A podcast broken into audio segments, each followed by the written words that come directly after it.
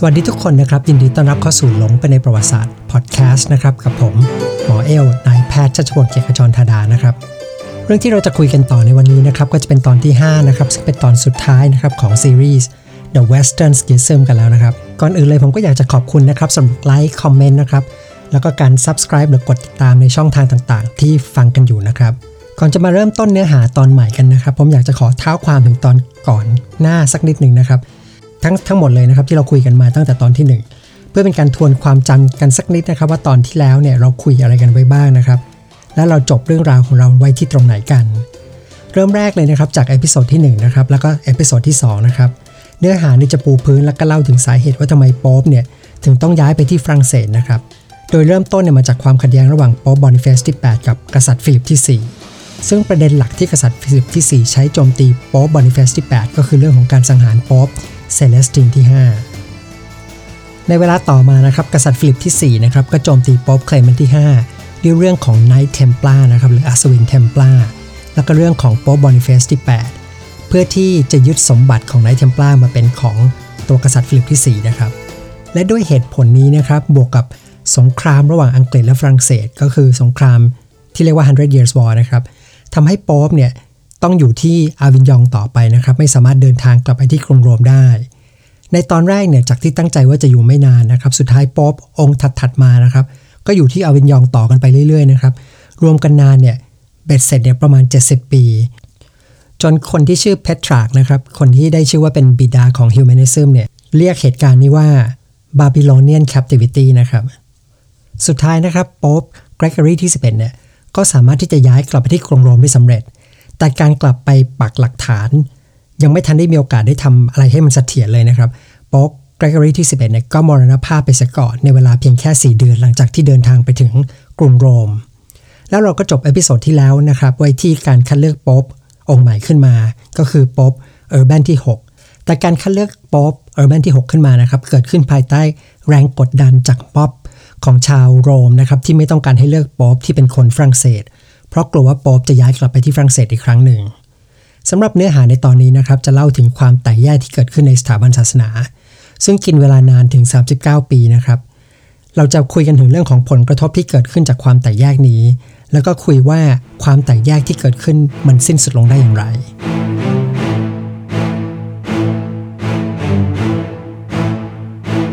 เมื่อโป๊ปเออร์แบนที่ 6 ขึ้นรับตำแหน่งได้ไม่นานนะครับ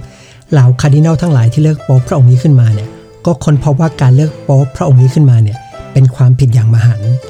อาจจะเป็นเพราะโป๊ปเออร์แบนที่ 6 นะครับ เป็นคนนอกคือไม่ใช่คาร์ดินัลทำให้คาร์ดินัลทั้งหลายที่เลือกเขาขึ้นมาเนี่ยไม่รู้จักพระองค์เป็นการส่วนตัวคือไม่รู้จักนิสัยใจคออย่างดี จนกระทั่งเมื่อเป็นโป๊ปแล้วเดี๋ยวถึงมาพบว่าโป๊ปพระองค์นี้เนี่ยมีนิสัยและพฤติกรรมที่ถือว่าค่อนข้างจะแปลกมากนะครับ อย่างแรกก็คือโป๊ปเออร์แบนที่6นะครับเป็นคนที่มักจะโกรธมากจนกระทั่งควบคุมตัวเองไม่ได้ มีหลายครั้ง ระเบิดอารมณ์ใส่คาร์ดินัลหรือว่าใส่นักบวชอื่นๆนะครับ แล้วก็ด่าทอด้วยถ้อยคำที่รุนแรง โดยไม่สนใจว่าขณะนั้นเนี่ยจะอยู่ที่ไหนนะคือหมายความว่าบางครั้งเนี่ยอยู่ในที่สาธารณะนะครับ ก็สามารถที่จะระเบิดอารมณ์แล้วก็ด่าคาร์ดินัลต่อหน้าผู้คนเนี่ยมากมายทำให้คาร์ดินัลเนี่ยถึงกับเสียหน้าไปหลายคน นอกจากนี้นะครับก็บางครั้งก็จะมีการสั่งให้เปลี่ยนกฎเกณฑ์ต่างๆเนี่ยมากมาย โดยโป๊ปเออร์แบนที่6เนี่ยเป็นคนคนที่ค่อนข้างจะเผด็จการนิดนึงก็คือว่า ต้องการอะไรก็จะสั่งแบบนั้น โดยที่ไม่ฟังคำทัดทานจากเหล่าคาร์ดินัลทั้งหลายเลย สุดท้ายนะครับเหล่าคาร์ดินัลที่เลือกโป๊ปพระองค์นี้ขึ้นมานะครับ ก็ทนไม่ไหว ก็เลยมีการรวมตัวกันนะครับ แล้วก็แอบหนี แล้วก็เดินทางไปที่เมืองอนาญีนะครับ แล้วก็นัดให้โป๊ปเออร์แบนที่6เนี่ยไปพบที่นั่น แต่โป๊ปเออร์แบนที่6เนี่ยไม่ยอมไป เพราะว่าแอบสงสัยว่าคาร์ดินัลเหล่านี้จะรวมตัวกัน เพื่อจะจับตัวพระองค์ หรืออาจจะวางแผนสังหารพระองค์เลยก็ได้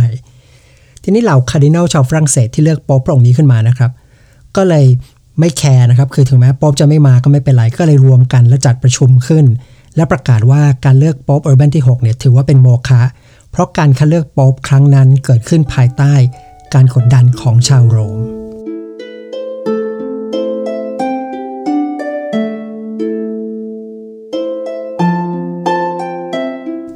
และไม่เพียงเท่านั้นนะครับ เหล่าคาร์ดินัลทั้งหลายก็เลือกโป๊ปพระองค์ขึ้นใหม่ขึ้นมานะครับ มีพระนามว่าเคลเมนที่ 7 ซึ่งในเวลาต่อมาเคลเมนที่ 7 ก็ย้ายกลับไปประจำอยู่ที่อาเวนยอง ถ้าตอนนี้รู้สึกว่าชื่อของโป๊ปเนี่ยชักจะเยอะเกินไปแล้วจำไม่ไหวนะครับ ก็คือไม่ต้องสนใจจำก็ได้นะครับ เพราะว่าจริงๆเนี่ยหลักๆ ก็คือแค่อยากให้เห็นสิ่งที่เกิดขึ้นเท่านั้นเองนะครับ และนอกจากนี้ก็จะมีชื่อโป๊ปเนี่ยเดี๋ยวมีชื่อโป๊ปขึ้นมาอีกหลายชื่อด้วยกัน เอาเป็นว่ามองภาพใหญ่ก็พอนะครับ ประเด็นสำคัญก็คือว่าตอนนี้ก็เลยมีโป๊ปขึ้นมา 2 พระองค์ด้วยกัน จริง ๆ แล้วเหตุการณ์ที่มีโป๊ปมากกว่าหนึ่งพระองค์นะครับ ไม่ใช่ครั้งนี้เป็นครั้งแรกที่เกิดขึ้น เพราะจริง ๆ ก่อนหน้านี้เนี่ยก็เคยมีเหตุการณ์ที่คาร์ดินัลเนี่ยมีการแตกคอกันนะครับ มีการแบ่งเป็น 2 พวกแบ่งเป็น 2 ฝ่าย แล้วก็เลือกโป๊ปของตัวเองขึ้นมา เพียงแต่ว่าครั้งนี้จะแปลกกว่าทุกครั้งนิดนึงก็ตรงที่ว่ากลุ่มคาร์ดินัลที่เลือกโป๊ปทั้งสองพระองค์ขึ้นมาเนี่ยคือคาร์ดินัลกลุ่มเดียวกัน ดังนั้นคำถามจึงเป็นว่าโป๊ปพระองค์ไหนเนี่ยจะเป็นโป๊ปตัวจริง เพราะโป๊ปเนี่ยไม่สามารถจะมี2พระองค์ได้คำตอบก็คือว่ามันตอบยากครับ เพราะแม้ว่าการเลือกโป๊ปเออร์แบนที่ 6 ขึ้นมานะครับคาร์ดินัลจะถูกกดดันจากชาวเมืองโรม แต่กระบวนการคัดเลือกทุกอย่างเนี่ยมันเป็นไปตามขั้นตอนที่ถูกต้องนะครับ ก็คือผ่านพิธีการอันศักดิ์สิทธิ์เนี่ยครบถ้วน และอย่างที่เคยคุยกันไปตอนแรกครับ ว่าตำแหน่งโป๊ปเนี่ยเป็นตำแหน่งที่ศักดิ์สิทธิ์ เป็นผู้นำของคริสตจักร เมื่อขึ้นมารับตำแหน่งแล้วคาร์ดินัลเนี่ยก็จะเป็นลูกน้องของโป๊ปเพราะฉะนั้นเนี่ย ลูกน้องจะมาปลดโป๊ปซึ่งถือว่าเป็นตัวแทนของพระเจ้าบนโลกมนุษย์ได้ยังไง ถูกไหมครับ ในเวลานั้นนะครับก็เลยมีโป๊ปสองพระองค์ขึ้นมา องค์แรกก็คือเออร์แบนที่ 6 ซึ่งประจำอยู่ที่กรุงโรม องค์ที่ 2 ก็คือเคลเมนที่ 7 ประจำอยู่ที่เมืองอาวินยองในประเทศฝรั่งเศส โดยโป๊ปทั้งสองนี้นะครับต่างก็ไม่สามารถที่จะอ้างความชอบธรรมได้ร้อยเปอร์เซ็นต์และไม่เพียงเท่านั้นนะครับป๊อปแต่ละพระองค์เนี่ยก็ยังมองว่าป๊อปอีกคนเนี่ยเป็นตัวปลอม และต่างก็ขับไล่โป๊ปอีกคนออกจากศาสนานะครับ คือ excommunicate ซึ่งกันและกัน แต่ความแตกแยกภายในสถาบันศาสนานี้นะครับ ก็ไม่ได้จำกัดอยู่แค่ในวงการศาสนาเท่านั้น แต่มันยังมีผลกระทบไปทั่วยุโรปด้วย ทีนี้ต้องทำความเข้าใจกันก่อนนะครับ ว่าในยุโรปยุคกลางนั้น ศาสนาและความเชื่อทางศาสนา มันไม่ใช่เรื่องของจิตวิญญาณ หรือว่าศาสนาในความรู้สึกของคนที่เรารู้สึกในปัจจุบันนะครับแต่มันคือความจริงแท้ของชีวิตนะครับ ที่คนส่วนใหญ่หรือคนเกือบทั้งทั้งหมดในยุโรปเนี่ยเชื่อกัน เหมือนปัจจุบันเนี่ยเราเชื่อว่าโลกกลมถูกไหมครับ เราเชื่อว่าในอากาศที่เรามองไม่เห็นเนี่ยมีสิ่งที่เรียกว่าก๊าซออกซิเจน เราเชื่อว่าจักรวาลมีต้นกำเนิดที่เรียกว่าบิ๊กแบงชาวยุโรปยุคกลางเนี่ยก็เชื่อในพระสนะปปา เชื่อในป๊อปเชื่อในความเป็นตัวแทนของพระเจ้าบนโลกมนุษย์ และก็เชื่อว่ามนุษย์แต่ละคนจะไปสวรรค์หรือไปนรกเนี่ยก็ขึ้นอยู่ที่ตัวป๊อปคนเดียว ประเด็นก็คือความเชื่อทางศาสนาเหล่านี้มันคือความจริงแท้ของชีวิตเหมือนที่เราเชื่อในหลาย ๆ อย่างที่เราเชื่อกันในปัจจุบัน คำถามของกษัตริย์ ขุนนางและก็ชาวบ้าน ชาวนาทั่วๆไปในทั่วยุโรปเนี่ยก็เลยเกิดคำถามขึ้นมาว่า แล้วฉันจะตามหรือว่านับถือโป๊ปพระองค์ไหนดีคำถามนี้ไม่ใช่คำถามเล็กๆนะครับ ไม่ใช่แค่การเชียร์นักการเมืองฝ่ายใดฝ่ายหนึ่ง แต่การนับถือโป๊ปผิดคนเนี่ยมันจะหมายถึงการได้ขึ้นสวรรค์หรือตกนรก แล้วก็ไม่ใช่แค่ระยะสั้น ๆ แต่เป็นเหมือนกับ eternal นลนะครับชั่วกับชั่วกันไปเลย ถ้าคุณนับถือโป๊ปผิดพระองค์เนี่ยก็เท่ากับว่าตกนรก ดังนั้นการมีป๊อปสองพระองค์เนี่ยก็เลยเป็นเรื่องใหญ่นะครับที่ทำให้คนหรือชาวยุโรปเนี่ยเดือดร้อนกันไปทั่ว นอกเหนือไปจากนั้นนะครับความแตกแยกในศาสนาก็ยังมีผลต่อการเมืองด้วย แล้วก็ยังมีผลต่อเศรษฐกิจของทั่วยุโรปด้วย คือด้วยความที่ป๊อปนะครับเป็นผู้นำของคริสตจักรป๊อปจึงมีความสำคัญต่อประเทศต่างๆ ในยุโรปที่นับถือศาสนาคริสต์เกือบทั้งหมด กษัตริย์ในประเทศต่างๆ ก็เลยต้องเข้ามาเกี่ยวข้องนะครับเข้ามาออกความเห็นหรือว่าเข้ามาเลือกข้างเนี่ยอย่างที่ไม่มีทางเลือก คำถามคือประเทศไหนเนี่ยจะเลือกนับถือโป๊ปพระองค์ไหนกันบ้าง คำตอบมันก็คือว่ามันมีเรื่องของการเมืองเข้ามาเกี่ยวข้องด้วย แน่นอนครับ กษัตริย์ฝรั่งเศสเนี่ยก็ต้องเลือกหรือนับถือโป๊ปอาวินยองนะครับซึ่งเป็นชาวฝรั่งเศส ส่วนรัฐต่างๆ ที่อยู่ในคาบสมุทรอิตาลีนะครับก็มีแนวโน้มจะเลือกสนับสนุนโป๊ปแห่งกรุงโรมสำหรับอังกฤษนะครับซึ่งเป็นศัตรูคู่แค้นกับฝรั่งเศส ก็ย่อมจะไม่สนับสนุนโป๊ปจากฝรั่งเศสถูกไหมครับก็เลยเลือกสนับสนุนโป๊ปแห่งกรุงโรม แต่อังกฤษเนี่ยขณะนั้นเนี่ยก็ไม่ได้ทำสงครามแค่กับฝรั่งเศสเท่านั้น อังกฤษยังทำสงครามกับสกอตแลนด์ด้วยดังนั้นสกอตแลนด์เนี่ยก็เลยมองว่าสกอตแลนด์เนี่ยจะไม่สนับสนุนโป๊ปองค์เดียวกับอังกฤษนะครับแต่จะสนับสนุนฝรั่งเศส ซึ่งถือว่าเป็นศัตรูของอังกฤษ เพราะฉะนั้นก็คือศัตรูของศัตรูก็คือมิตรของเรา ก็เลยสนับสนุนโป๊ปจากฝรั่งเศส นอกเหนือจากนี้นะครับก็มีดินแดนแฟลนเดอร์สนะครับซึ่งดินแดนแฟลนเดอร์สเนี่ยก็คือเนเธอร์แลนด์กับเบลเยียมในปัจจุบันนะครับก็ดินแดนแฟลนเดอร์สเองเนี่ยก็ไม่ค่อยถูกกับฝรั่งเศสนะครับแล้วก็ เป็นมิตรกับอังกฤษมากกว่า ก็เลยสนับสนุนโป๊ปกรุงโรมตามอังกฤษ อันนี้เป็นแค่ตัวอย่างเฉยๆนะครับ เพราะว่าดินแดนในยุโรปอีกมากนะครับที่นับถือศาสนาคริสต์เนี่ยต่างก็เลือกข้างกันทั้งนั้น ไม่ว่าจะเป็นเรื่องของไอร์แลนด์เดนมาร์กสวีเดนโปแลนด์แล้วก็มีดินแดนที่ปัจจุบันเนี่ยเราไม่เปลี่ยนชื่อไปแล้วนะครับ เช่น กษัตริย์แห่งอารากอน กษัตริย์แห่งคาสติล ต่างก็เลือกข้างกันทั้งนั้นนะครับ แล้วก็ไม่ใช่เลือกแค่ข้างอย่างเดียวนะครับ แต่มันยังมีผลต่อการทำการค้าด้วย เพราะหลายครั้งดินแดนที่สนับสนุนโป๊ปต่างต่างพระองค์กันเนี่ยก็จะเลิกค้าขายระหว่างกัน ฟังดูแล้วมันก็ไม่ต่างจากสงครามเศรษฐกิจ หรือว่าสงครามการค้าที่เกิดขึ้นในโลกปัจจุบันถูกไหมครับ แต่ความแตกแยกที่เกิดขึ้นนี้นะครับ เอาจริง ๆ มันก็ไม่ได้แยกเป็นประเทศต่างๆ ชัดเจนเสมอไป เช่นในบางประเทศนะครับบางหรือในบางวัดเนี่ยก็สนับสนุนโป๊ปต่างพระองค์กันได้ บางวัดสนับสนุนโป๊ปองค์หนึ่ง แต่ในอีกวัดหนึ่งก็สนับสนุนโป๊ปอีกพระองค์ หรือบางครั้งนะครับ ในวัดเดียวกันเนี่ย ก็จะมีคน 2 กลุ่มนักบวชสกลุ่มที่สนับสนุนโป๊ปต่างต่างกันไป ลักษณะแบบนี้นะครับจะว่าไปแล้วเนี่ยมันก็แทบจะไม่ต่างจากการเมืองที่เกิดขึ้นในเมืองไทยปัจจุบันเลยนะครับ ก็คือว่าบางครั้งเนี่ยในบ้านเดียวกันเนี่ยก็มีสนับสนุนหรือมีความเชื่อทางด้านการเมืองเนี่ยต่างกันไป หรือเพื่อนกลุ่มเดียวกันก็มีความเชื่อทางทางการเมืองต่างกันไป โดยสรุปนะครับก็คือทั้งหมดเนี่ยอยากจะชี้ให้เห็นว่า ความแตกแยกที่เกิดในศาสนานี้เนี่ย มันไม่ได้จำกัดอยู่แค่ในวงการศาสนา แต่มันมีผลให้ชาวยุโรปเดือดร้อนกันไปทั่ว เดือดร้อนกันไปทุกหย่อมย่าเลยทีเดียวดังนั้นกษัตริย์ในยุโรปนะครับแม้จะเลือกข้างก็จริง แต่ทุกคนอยากก็อยากให้ความขัดแย้งเนี่ยมันจบสิ้นโดยเร็ว เพราะว่าทุกคนก็ยังกังวลใจอยู่ว่าฉันจะเลือกป๊อบผิดคนหรือเปล่า แล้วก็ฉันจะตกนรกหรือเปล่า แต่ประเด็นหลักสำคัญเลยก็คือว่าโป๊บทั้งสองพระองค์เนี่ยต่างก็ไม่มีใครยอมถอย คือโป๊บทั้งสองพระองค์เนี่ยต่างก็มีข้ออ้างที่จะฟังขึ้นได้ว่าฉันคือป๊บตัวจริง และแต่ละฝ่ายเนี่ยก็ยังมีคนสนับสนุนเนี่ยพอๆกัน ในเหตุการณ์อื่นนะครับ จริงๆ เคยมีป๊อบสองพระองค์มาก่อน อย่างที่พูดไปก่อนหน้านะครับ แต่เรื่องเนี่ยส่วนใหญ่ก็สามารถจะจบลงได้ไม่นาน เพราะว่า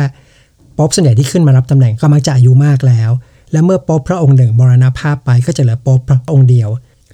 แล้วสภาวะที่มีป๊อบสองพระองค์เนี่ยก็สิ้นสุดลงไป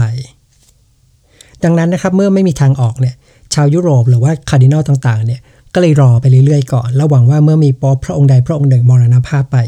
เหตุการณ์ก็จะสิ้นสุดไปเองเหมือนที่เคยเกิดขึ้นทุกครั้ง แล้วในที่สุดนะครับโป๊ปเออร์แบนที่ 6 ก็มรณภาพไปก่อน แต่ปรากฏว่าทางกรุงโรมนะครับ ไม่สามารถยอมรับโป๊ปที่อาศัยอยู่ในฝรั่งเศสได้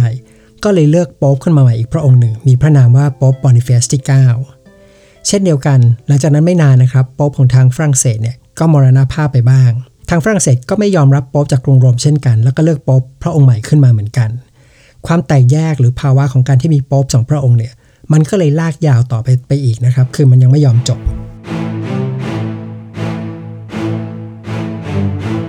ถึงตอนนี้นะครับ ชาวยุโรปเนี่ยก็เลยจะรู้สึกว่าเดือดร้อนกันไปทั่วไปหมดนะครับ แต่เหมือนกับว่าป๊อบแต่ละฝ่ายไม่ได้สนใจหรือว่ามีแรงแรงจูงใจนะครับที่อยากจะแก้ปัญหานี้เลย เหมือนกับว่าทั้งสองฝ่ายเนี่ยต้องการแค่ว่าจะกลุ่มอำนาจของตัวเองไว้ ไม่ยอมที่จะยอมโอนอ่อน หรือว่ายอมที่จะเจรจากัน คือไม่มีใครยอมก้าวลงจากการเป็นป๊อบจนในที่สุดนะครับภายในสถาบันศาสนาเองเนี่ยมันก็เลยเกิดคำถามคำถามหนึ่งขึ้นมาว่า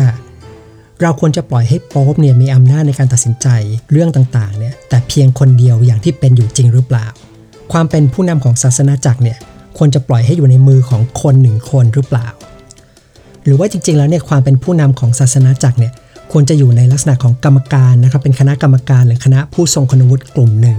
แล้วช่วยกันตัดสินใจเรื่องต่างๆ เพราะหลายครั้งเรื่องราวที่ต้องตัดสินใจเป็นเรื่องที่สำคัญมาก และหลักการที่คนหนึ่งคนตัดสินใจอาจจะนำไปสู่ผลที่มีดีได้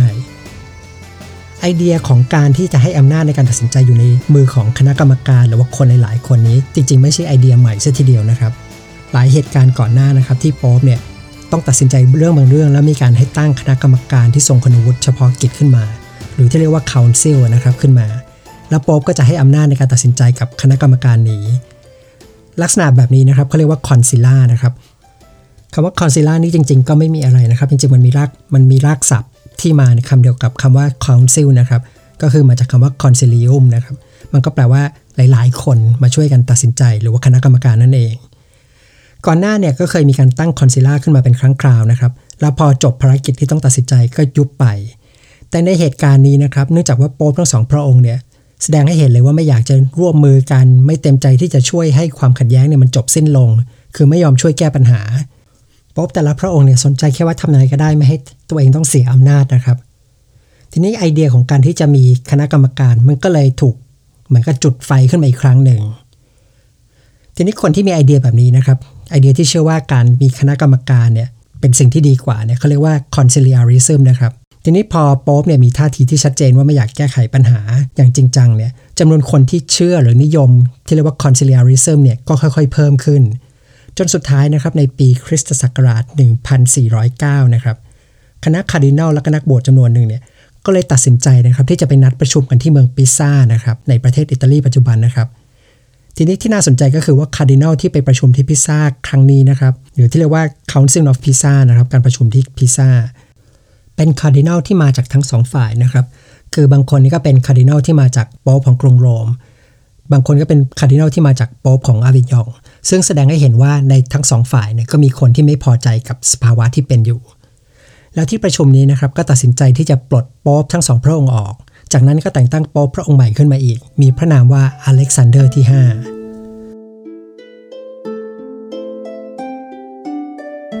ก็เลยตอนนี้ก็เลยมีโป๊ปขึ้นมาอีกหนึ่งพระองค์นะครับ เป็นพระองค์ที่ 3 แล้วประเด็นก็คือว่าโป๊ปแต่ละพระองค์นะครับรวมถึงโป๊ปพระองค์ใหม่เนี่ยก็ถูกแต่งตั้งขึ้นมาอย่างที่ไม่ค่อยร้อยเปอร์เซ็นต์นักนะครับโป๊ปพระองค์แรกนะครับก็เลือกขึ้นมาภายใต้การกดดัน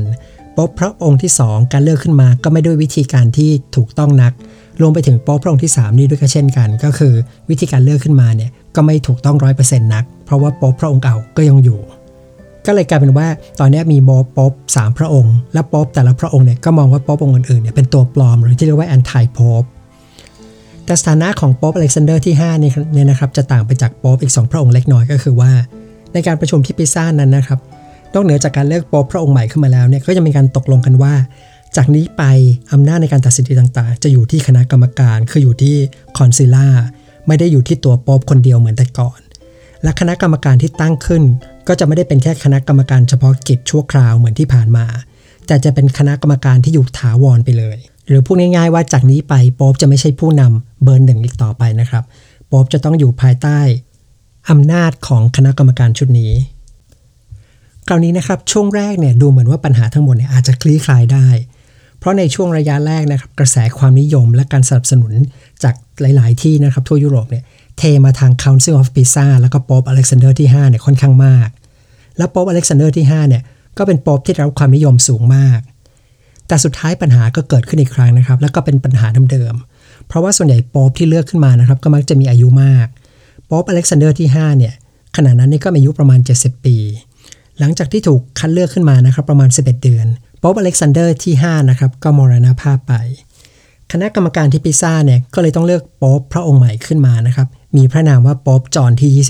23 แต่กลับกลายเป็นว่าป๊ปจอห์นที่ 23 เนี่ยไม่ใช่คนที่เป็นที่ชื่นชอบของคนทั่วไปมากนัก กระแสที่เหมือนตอนแรกจะเอ็ดเอียงมาทางเขาซึ่งว่าปิซ่าแล้วเราก็จะช่วยทำให้ความขัดแย้งเนี่ยสิ้นสุดลงไปได้เนี่ยกระแสเนี่ยก็เลยเอ็ดเอียงกลับไปสู่ที่ป๊ปที่กรุงโรมและป๊ปอวินยองอีกครั้งหนึ่งนะครับ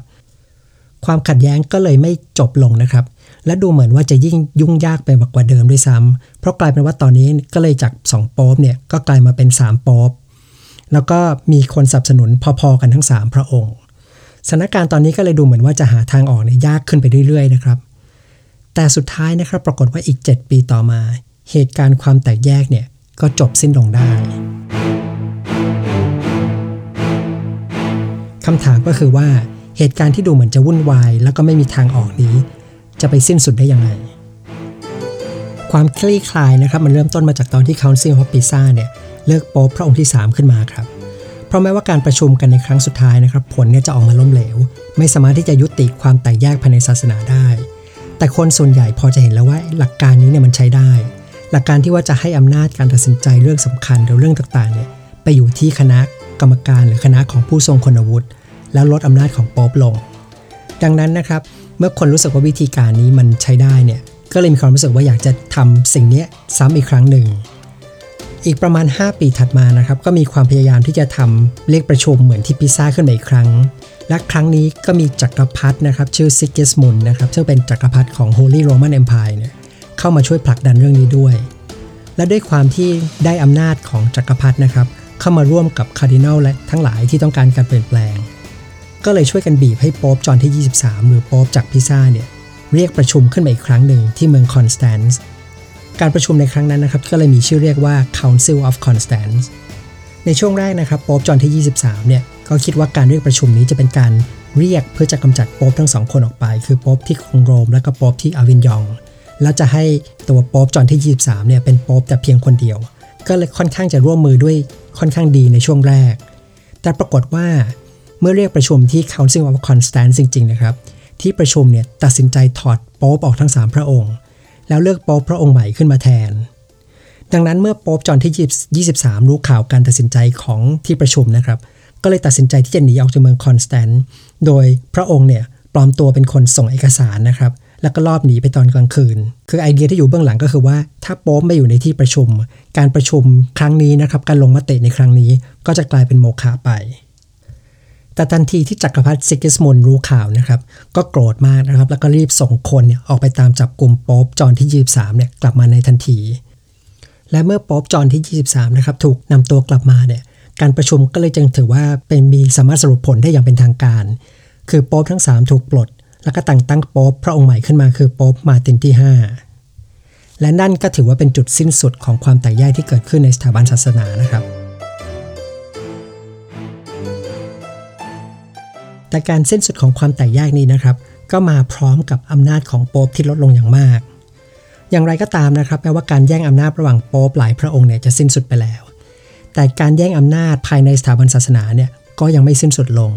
เพราะในเวลานั้นนะครับอย่างที่บอกอำนาจของพระสันตะปาปาเนี่ยลดลงอย่างมาก ขณะที่อำนาจของค o นซิลนะครับหรือคณะกรรมการที่ตั้งขึ้นมาเนี่ยกลายเป็นกลุ่มคนที่มีอำนาจสูงที่สุดขึ้นมา เหตุการณ์ต่อจากนี้นะครับจะเป็นเรื่องราวของการแย่งอำนาจระหว่างพระสันตะปาปา ที่พยายามจะดึงอำนาจกลับมาที่ที่ตำแหน่งโป๊ปอีกครั้งหนึ่ง กับค o นซิลที่พยายามจะกดไม่ให้โป๊ปเนี่ยกลับมามีอำนาจได้เหมือนเดิมอีกครั้ง แต่เรื่องราวของเหตุการณ์นี้นะครับ การต่อสู้กันระหว่างค o นซิลกับตัวพระสนปาปาเนี่ยจะอยู่นอกเหนือไปจากเหตุการณ์ที่เรียกว่า the western schism นะครับผมก็เลยจะไม่ได้เล่าให้ฟังในตอนนี้นะครับ แค่อยากจะทิ้งท้ายหรือว่าผูกเรื่องให้เห็นไว้เฉยๆสำหรับใครที่มีโอกาสเผื่อไปฟังที่อื่น หรือว่าอ่านที่อื่นเนี่ยก็จะสามารถเชื่อมเรื่องเข้ากับเหตุการณ์นี้ได้ แต่ก่อนที่จะจบ episode นี้นะครับผมอยากจะตอบคำถามสำคัญอีกคำถามหนึ่งก่อนนะครับ ก่อนที่จะจบกันไป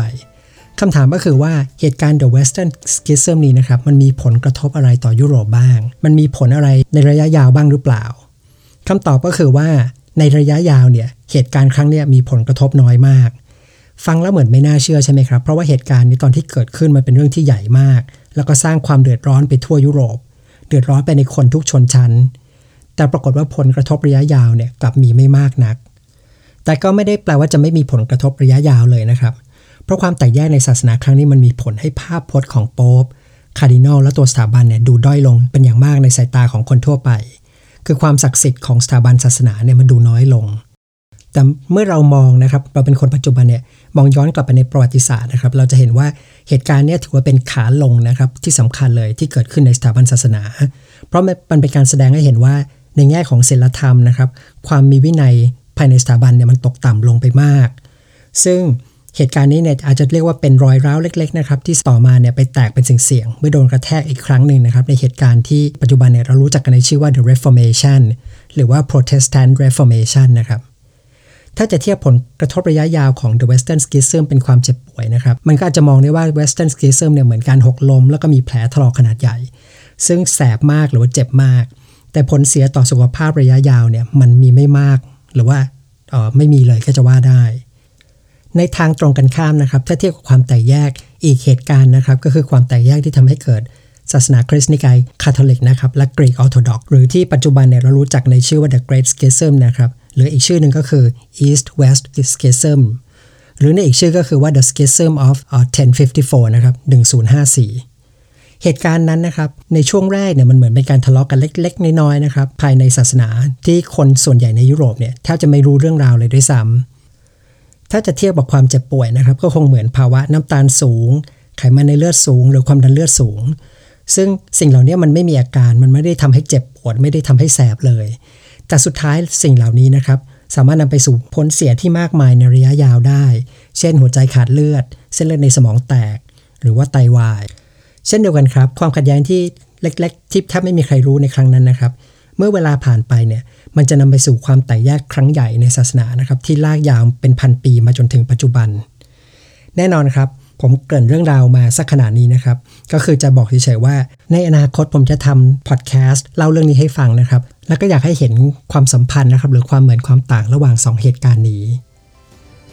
ก็ผมก็ขอจบเรื่องของ The Western Schism นะครับที่เราคุยกันมาถึง 5 ตอนไว้ตรงนี้เลยนะครับ แล้วก็ขอบคุณทุกคนนะครับที่ติดตามกันมาตลอดจนมาถึงตอนที่ 5 ซึ่งเป็นตอนจบของซีรีส์ The Western Schism นะครับสำหรับใน episode หน้านะครับผมยังไม่ได้ตัดสินใจนะครับว่าจะเล่าเรื่องอะไรดี แต่ว่าเรื่องที่จะเล่าต่อไปนะครับยังไงก็คงมีความเกี่ยวข้องหรือว่าเกี่ยวโยงกับซีรีส์นี้นะครับเพื่อที่จะได้เหมือนกับการค่อย ๆ ต่อเรื่องราวนะครับต่อจิ๊กซอว์ไปทีละชิ้น ทีละชิ้น เพื่อให้เราได้เห็นภาพใหญ่ของประวัติศาสตร์ยุโรปในช่วงเวลานี้ได้ดีขึ้น และก็เช่นเคยนะครับ ถ้าคิดว่าพอดแคสต์นี้มีประโยชน์นะครับ ถ้าชอบพอดแคสต์นี้นะครับ ยังไงก็รบกวนช่วยกดไลค์กดแชร์ กดติดตามหรือคอมเมนต์อะไรให้หน่อยนะครับสำหรับวันนี้ผมก็ขอลาไปก่อนนะครับ แล้วเรามาหลงไปในประวัติศาสตร์กันใหม่ในตอนหน้านะครับ สวัสดีทุกคนครับ